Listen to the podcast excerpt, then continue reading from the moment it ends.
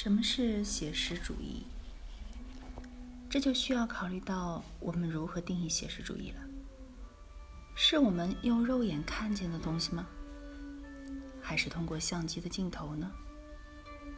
那么，我们通过显微镜和望远镜看到事物，可以算是写实的了吧？像我们所了解的一样，视力是电磁光谱中有限的一部分。和我们自己感官组织的相互反应。那些我们看不见的，大多数是电磁光谱。是否表明光谱的这些部分就不是那样真实了呢？在显微镜下看上去具有抽象形状的斑点，是否不如附近桌上的一幅一盆植物更加真实呢？自从二十世纪早期开始，这样的问题改变了艺术家看待真实的态度和角度。他们推出了一个全新的想法：某些艺术家的作品看起来十分的抽象，但他们仍然自视为写实主义。考虑一下，有多少当代现实主义的画家的作品并非来自生命体？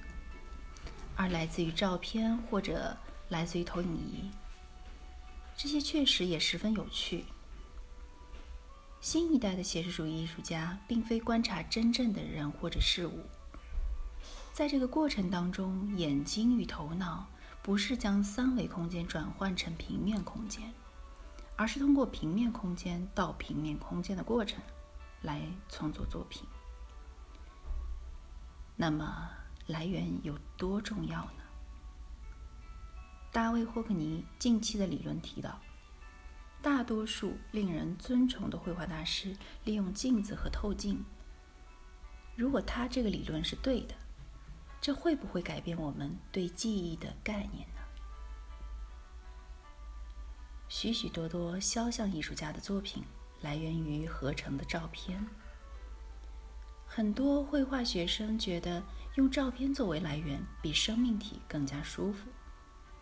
然而，如果你给他们用投射式放映机当来源，他们会感觉自己被人骗了。自画像的作业是传统人物写生课程的主要部分，但是自画像一定要照着镜子或者按照一张照片来描绘。这些方法都需要艺术家将平面上的形象转移到另外一个平面上。这种方法的写实主义又怎样体现写实这个特征呢？魔术师的魔法怎样给了他神秘的光环呢？这个魔法又在哪里呢？对于一幅已经完成的作品来说，过程与完整性又有多大的关联呢？用精密的造型技术来复制一个三维的模型，或者用电脑软件和原型设备，可以扫描一件物品，并且在任何一种材料中刻出一个复制品来。这些方法怎么样呢？这些方法与通过眼睛与双手复制的作品又有什么不同呢？雕刻家。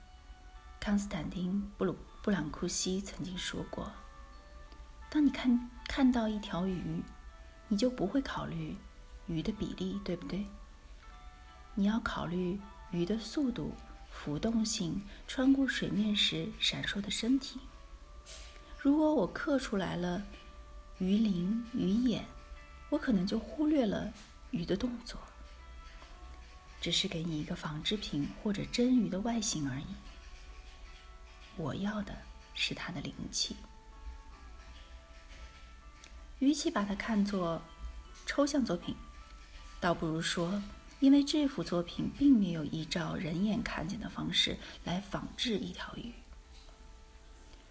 布朗库西的现实主义在于，鱼的本身是活的，是运动着的。我们可以像布朗库西这样的艺术家的作品想象成。用一个动词而非名词来表达一件物品，就是说一条鱼的游动，或者一朵花的成长，而并非表达的是传统意义上语法中“静物”一词的意义。那是没有生命的自然物。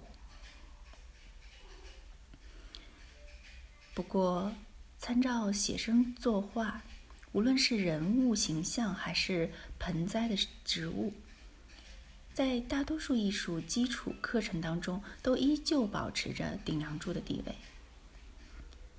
外表造型虽然曾经在艺术学校和学院的艺术系当中不是最主要的，但在近几年却逐渐兴起。部分是因为外形看起来取之不竭的叙述潜力。我们也有身体，我们被周遭的物质包围着。在一堂技巧训练的基础课程当中，对学生作品的评审，就是根据由真实生命体造型的模仿形象的准确程度来进行判断的。如果一个课堂当中，大家的目标是重现形象方面的技术上锻炼纯熟，那么此课堂会倾向于进行形象方面的评审。评审的中心就是一个学生在重现模型的复杂形式方面做得如何。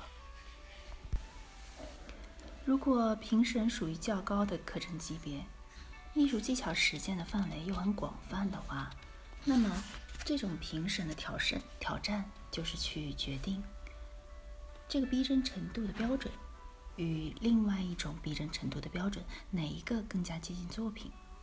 换句话来说，从形式上看这个作品，我们就会问：这种形式接近现实的程度，对于它的成功来说有多么重要呢？